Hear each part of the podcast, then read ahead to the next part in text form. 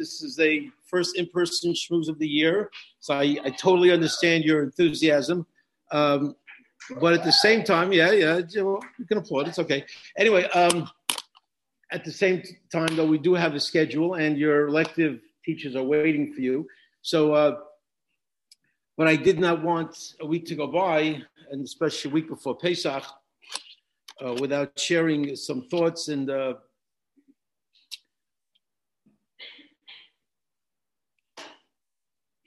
you know, the night of the Seder, I discussed with some of the classes, the night of the Seder is the most attended event of the Jewish year. Um, there are approximately, whatever, 14 million Jews or so. Uh, studies have shown that of those 14 million Jews of all walks on all uh, types of uh, shades and colors in terms of their religious affiliation, but the greatest number of those Jews come to a Seder than any other Jewish event during the entire year. And I'm sure people can give a lot of you know rational reasons, just very practical. It's sort of a family event. You'll get together, makes you feel good. The matzah balls are great, and you know, just it's it's a nice thing. Seder is a beautiful thing. But I, I think when you look at the Ramban and we really look at some of the real depth and implications of this particular night and this particular chag, I think there's something deeper that's going on here. I can't swear to it, but I have a feeling that something deeper is going on. And the Ramban, I think, gives us an opening and a little, an, a little bit of an insight to, to that special nature of the Seder. The Ramban, very, very famous Ramban at the end of Shemos, uh, at the end of Bo. Sorry, at the end of Bo. And the Ramban talks about the fact that HaKadosh Baruch Hu, really during Yitzias Mitzrayim, which we are going to be talking about a week from Motzei Shabbos, as we sit together at a table and we have that beautiful Seder, we are going to be recounting the events of Yitzias Mitzrayim. And that is the mitzvah to have the family together. The to tell your children uh, uh, on that day, on that night, what transpired.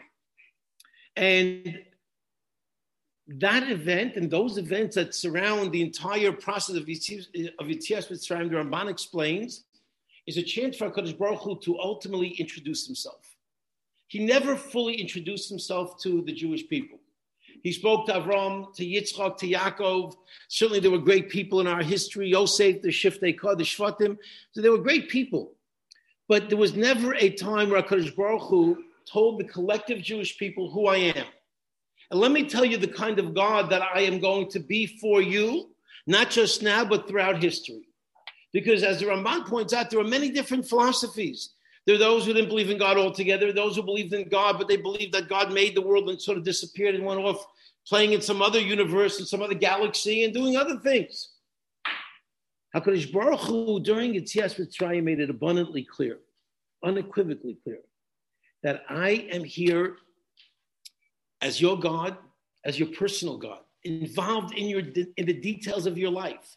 Every makkah drove home that point. Every plague that the Mitzrayim had to suffer drove home that point that Kadosh Baruch Hu was managing, micromanaging every single event. And certainly, as it transpired all the way through, we know of uh, the miracles at the Yam Suf, certainly Ma'amad Har Sinai, when the heavens opened up seven weeks later, and Akash Baruch Hu gave us the Torah. Akash Baruch Hu was saying to us, I, you need to know the nature of my relationship with you. It's critical.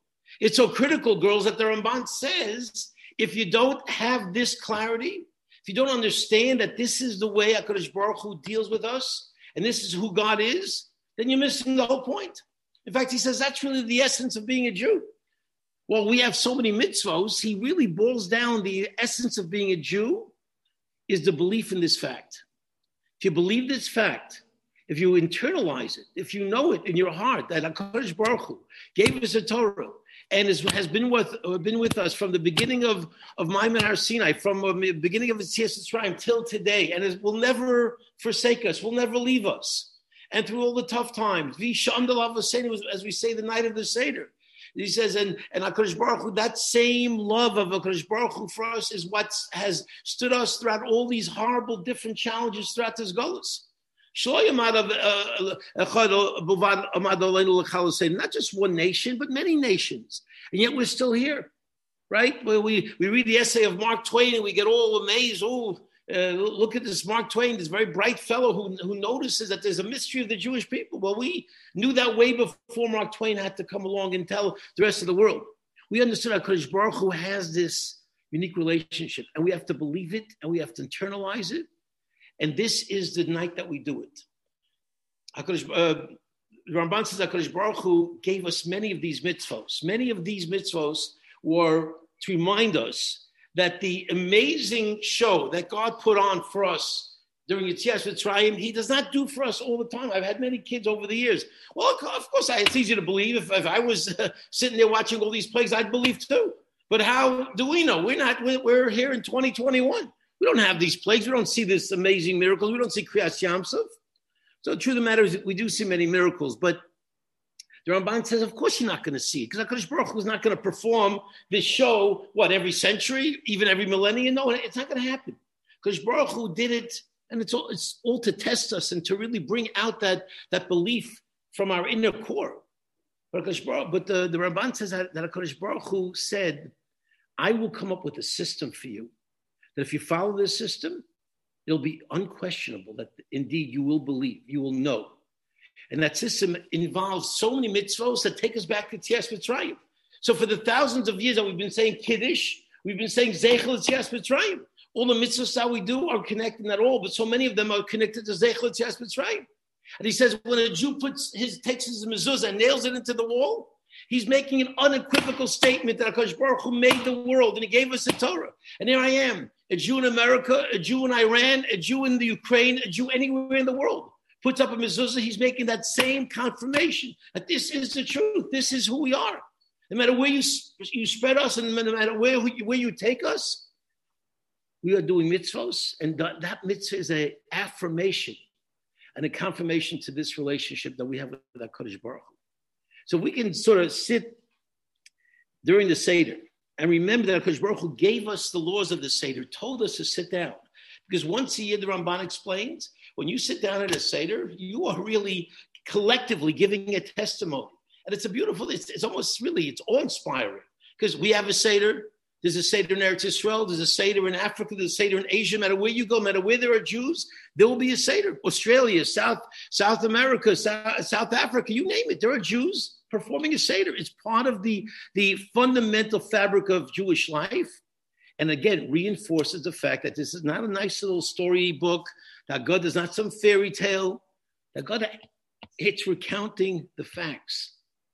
And that sign outside, you have it at the girls' school as well, that sign outside absolutely confirms that from the time that Moshe Rabbeinu came down, there's been an unbroken chain of transmission till today of, of our Masorah and our Torah and our mitzvahs.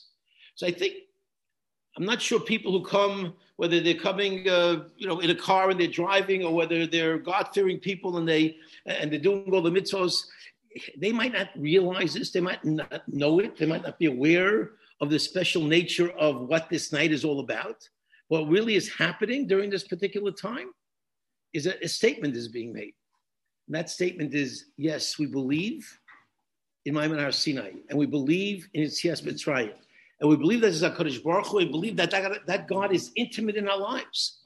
So when you are connected on that way, when you're sitting at a Seder table, and making a little bit of a calculation, it's really, really remarkable.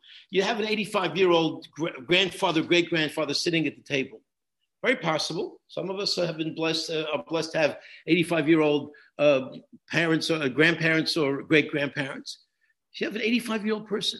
Hmm. An 85 year old person is now sitting at the table. Wouldn't it be possible, very probable, that he would be saying, you know, it's amazing. I'm here with my children, maybe my great grandchildren. And I remember when I was sitting on my great grandfather's lap, and he was 85 years old. And that was about 80 years ago. I remember when I was five years old, and he was 85. So here's an 85 year old man telling you that he was sitting in the lap of an 85 year old person. It's 165, 170 years right there. You, you have, when you go to a wedding, you have sometimes 40 tables. You wouldn't need 40 tables of that same event. If you had a, a number of different families, all you got to do is back it up a little bit. You'd be surprised how few tables will get you back to Yitzias Mitzrayim. It's not that much. You think about it, almost in, in one conversation, you can almost go back 200 years. And if, if, if that person remembers that his he told he was say, saying stories about his great grandfather when he was 80 years old, about it's amazing how fast you'll go back literally to the beginning of, of the Jewish people. It's incredible. So it seems like a long time. It's not such a long time. This is our Masorah. This is who we are. And when we sit together, we might not be thinking it, we might not be saying it, but I, I believe we're feeling it. I think this is the night that we collectively are giving an unspoken testimony to the truth of our existence. That we're not some fairy tale, we're not some other religion that sort of just came out of. We know how most religions started. They started, it's very clear. They started with a person saying, I spoke to God. It's not our religion. Our religion didn't start with one person speaking to God. Our religion started with an event, a series of events where the entire nation experienced those events. And that's part and parcel of the experience and the proof that who we are. It's the fact that we, an entire nation experienced Yetzias Mitzrayim, an entire nation experienced Ma'amad Har Sinai. Unheard of. Nobody, nobody has a religion like that. It's not, it's not possible because the only way you can have it is if it happened. Because you can't tell millions of people what they experienced when they never experienced it. But we did. And that's why it's part of our fabric, it's part of our bloodstream, it's what we know, it's what we believe, and this is what we're saying. And this is what we're testifying to when we come to, to the Seder and we talk about, about the, the Haggadah, we talk about the miracles, we reinforce our, our connection to our, to our Torah, and we are remembering who HaKadosh Baruch Hu is. He's an intimate God. He, he is involved so deeply with our lives. He loves us so much. He cares about us. He sustained us. And it really gives us a tremendous sense of connection to who we really are. And I think this is what draws so many people because it's, I'm a Jew. As a Jew, this is where I belong. This is my night of testimony. This is my night where I absolutely know who I am and connect and could connect to my roots along these lines, it's not really directly related to, to Passover, but there's a there's a really fantastic story. I believe Hashgacha Pratis stories, especially stories that sort of make you shake your head and say, "There's no way, no way that sort of like that can happen." And Hakadosh Baruch Hu's not running the world. All of these types of stories, and there are many Baruch Hashem, and you know uh, you can you can access them. They're they're available many different places. But when you share a story like that, I think it does very much connect to to, to Pesach because Pesach is a time of of Zman Cheiruseinu, where we have been liberated to see the truth. We've been liberated to recognize who our God is and that our God is here. And if the more we can believe it, the more we can feel it, the more we are really driving home the point of, of Pesach. So there's an amazing story. I don't think I've shared it recently, but certainly I have ninth and 10th grade here. I don't think the 10th graders heard it either, but I could be wrong. I t- I don't keep track of when I say the story, but I'm, I'm 99.9% sure the ninth graders didn't hear this story. So the story about a about a boy who unfortunately got very sick and he needed a kidney transplant. This has happened after the war. I don't know, maybe 10 years after the war, some some years after World War II, a young a young man needed a kidney transplant. And and the father was beside himself. He was a Jewish kid. Father was beside himself and he was really distraught because this was a time when kidney transplants were just starting. So the, the science was pretty good and the, the odds for survival were great, but getting the information to see if you're a match was very hard. How do you get people to connect to get the, you know, to test people? So it wasn't like now they have international databases. You can plug something in, you can find somebody in China or in who knows where that might be a match. You had to literally go shul by shul, school by school, place to place. And the Jewish person was limited to his exposure and he was really challenged and it was getting very, very bleak. His father was looking everywhere to try to save his son. And all of a sudden, went to a certain yeshiva, I believe it was. The person agreed to be tested. And sure enough, this young man was a match. Wow, credible. Would you do it? The doctors say you're a match. Would you give your kidney to my son? Please, please. He's sick and he's fighting for his life. And without this kidney, he probably won't live. Please. He said, I'll do it. He's willing to do it. Right then and there is an act was not an easy act to do. You know, we, we, can, we can ask ourselves if we had a stranger that we were giving a kidney to, would we be so happy and so glad to do it? I don't know. Maybe we'd argue that I want to save it for some other time, maybe for somebody that I really know. Uh, or maybe I just don't want to part with a kidney. But whatever it was, that was that was the uh, the issue. And this young man said, "I'll do it." The father was ecstatic. Oh my gosh, I'm so happy, and it was coming closer. And I, you know, he everyone assumed he checked with his father and, the, and, his family and everything is good and the doctors give him tests and they're getting ready for the surgery and literally a few days before the transplant is to take place and the father is beaming i'm going to have my son he's going to be healthy again I, I can't believe it father gets a phone call hi this is we'll call him Yankel. This is Yankel. I was supposed to be the one to give you the transplant. Um, can't do it. Can't do it.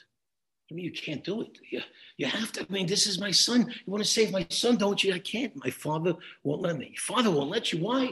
Why won't he let you? It's the safe thing. The doctors are okay with it. They say it's gonna, you're going to be fine. You're healthy. You're good. What do you mean? My father said I can't do it. I'm sorry. Can I talk to your father? Can I t- oh, you can talk to your father, I can't help you. Calls his father. He hangs up on him. Finds his father's address. He shows up at the door A couple of days left before the surgery. He's just so distraught. And he says, he knocks on the door. The father, the other father comes to the door, opens up the door.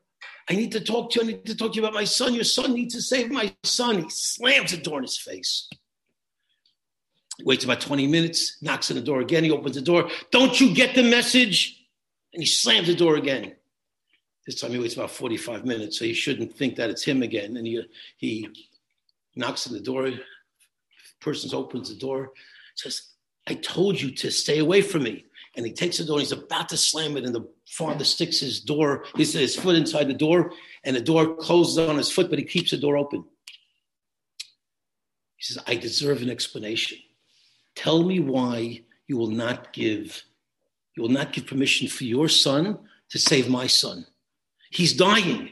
This is what he needs. Please let him give his, tra- his, his kidney for a transplant, please. Man looks at him and says, I know who you are. Don't try to fool me. I know exactly who you are. What are you talking about? I remember you. We were in the same concentration camp together back in Auschwitz. And I had my 14 year old son who was really underage, but I was able to keep him close to me. And the Nazis did not notice till one day somebody walked in. One of the Nazis, Yamach Shom, walked in and he noticed that there was a 14 year old boy. And, and they, they asked me who he is. And they basically, I tried to explain he's with me. We're working together. We're doing a, we're doing a good job. That can't be. It's unacceptable. He's 14. He's, he's a young kid. And he told you, you Jewish cop, I remember you, you were a collaborator with the Nazis and you connected with them and they gave you orders. And they told you to take my son down to the barracks where the, where the gas chambers are, and you told him to throw him into the gas chamber. And you led my son to the gas chamber. And you want me to save your son now? When you collaborated, you couldn't save mine. You didn't save mine. You were you participated in my son's death, and now you want my son my new son that I was able to have after the war, you want him to save you? Never, never. I will never let my son save your son. The father looks at him, the father, the boy needs a transplant, looks at him and says, What you're saying is true. I now clearly know who you are, and I know why you're saying what you're saying. But let me tell you the rest of the story. What you don't know is what happened after I left that room. I, yes, I took your son. I was walking, as I was walking closer and closer to those gas chambers, I could not come to kill your son or give him even over to the Nazis for them to kill him. I couldn't do it. And I had a second floor near where I worked, and I was able to, to keep him there and hide him there. Instead of giving him over to the Nazis, I took him upstairs. And for the year or so remaining till the end of the war, I fed him every day. I brought him food. I could not let, I could not let him die. And after the war, I looked for you. I looked all over for you. I tried to reconnect this incredible boy to you, his father. I couldn't do it. I couldn't find you. I tried. I really tried. I had no choice. I brought, I brought your son over to America. I raised him as my own. And I'm not asking to save my son. I'm asking to save your son. I'm asking your son to save his brother's life. And I, you can imagine the tears, you can imagine the emotion, you can imagine the unbelievable recognition of what an amazing story this was. And the father, of course, let, let his son save his brother. The family was reunited, reunited. Incredible, incredible simcha that that family had. When you hear a story like that and you calculate all of the different aspects, and there's another very powerful point, besides the fact that God is running this world, because you can't have things like that happen without unbelievable divine intervention to bring these people together and to have a family united and a young boy saved. His life was saved by his own brother. But also, there's something very fascinating about this story as well, and that is we think we're helping somebody else the way Kodesh Baruch Hu runs the world, here there was the brother who sort of was feeling he's being super altruistic, and a father who's saying, "I'm going to let my, or I'm not going to let my son help somebody else." Is that really what it's about? Or when we do for others, we're not just helping other people; we are helping them. It's a great mitzvah to help, but really, we gain. We always benefit by helping others. When we extend ourselves for other people, Kodesh Baruch Hu weaves the tapestry. It always comes back to help us. It always comes back to really be in our in tremendous benefit. Pesach is a time, girls, you have a lot of time off now. Baruch Hashem, you well earned vacation, we look forward to seeing you back after Pesach. But you have a lot of opportunities coming, going, building up towards the Yontif and during the Yontif to be helpful, to, to reach out, to be positive, to make the people around you more happy, to be uplifted. Baruch Hashem, because Baruch gave you, put you in that position to be able to do that we extend ourselves for others, when we maybe do something that maybe we're not in the right mood for it, but we do it anyway because we just push ourselves, we're not just helping somebody else. We're really helping ourselves. In the long run, we do ourselves the biggest chesed by being a balas chesed. So we take this incredible Hashgacha Pratis story to heart. We recognize Kash Baruch Hu weaves this tapestry in every Jew's life, year in and year out. He's never left us. He's always protecting us. He's always guiding us. He's always watching over us. And if we can celebrate this Pesach with that full recognition of who HaKadosh Baruch Hu is and that he's never left us, he's right here. And Bez Hashem, the month of Nisan, which we know is the month of, of Geula, Bez Hashem, it'll finally come to fruition. Bez Hashem will have a beautiful Yontif and we'll celebrate this month, the month of Geula with Bias Moshiach and Have a beautiful Yontif. Thank you.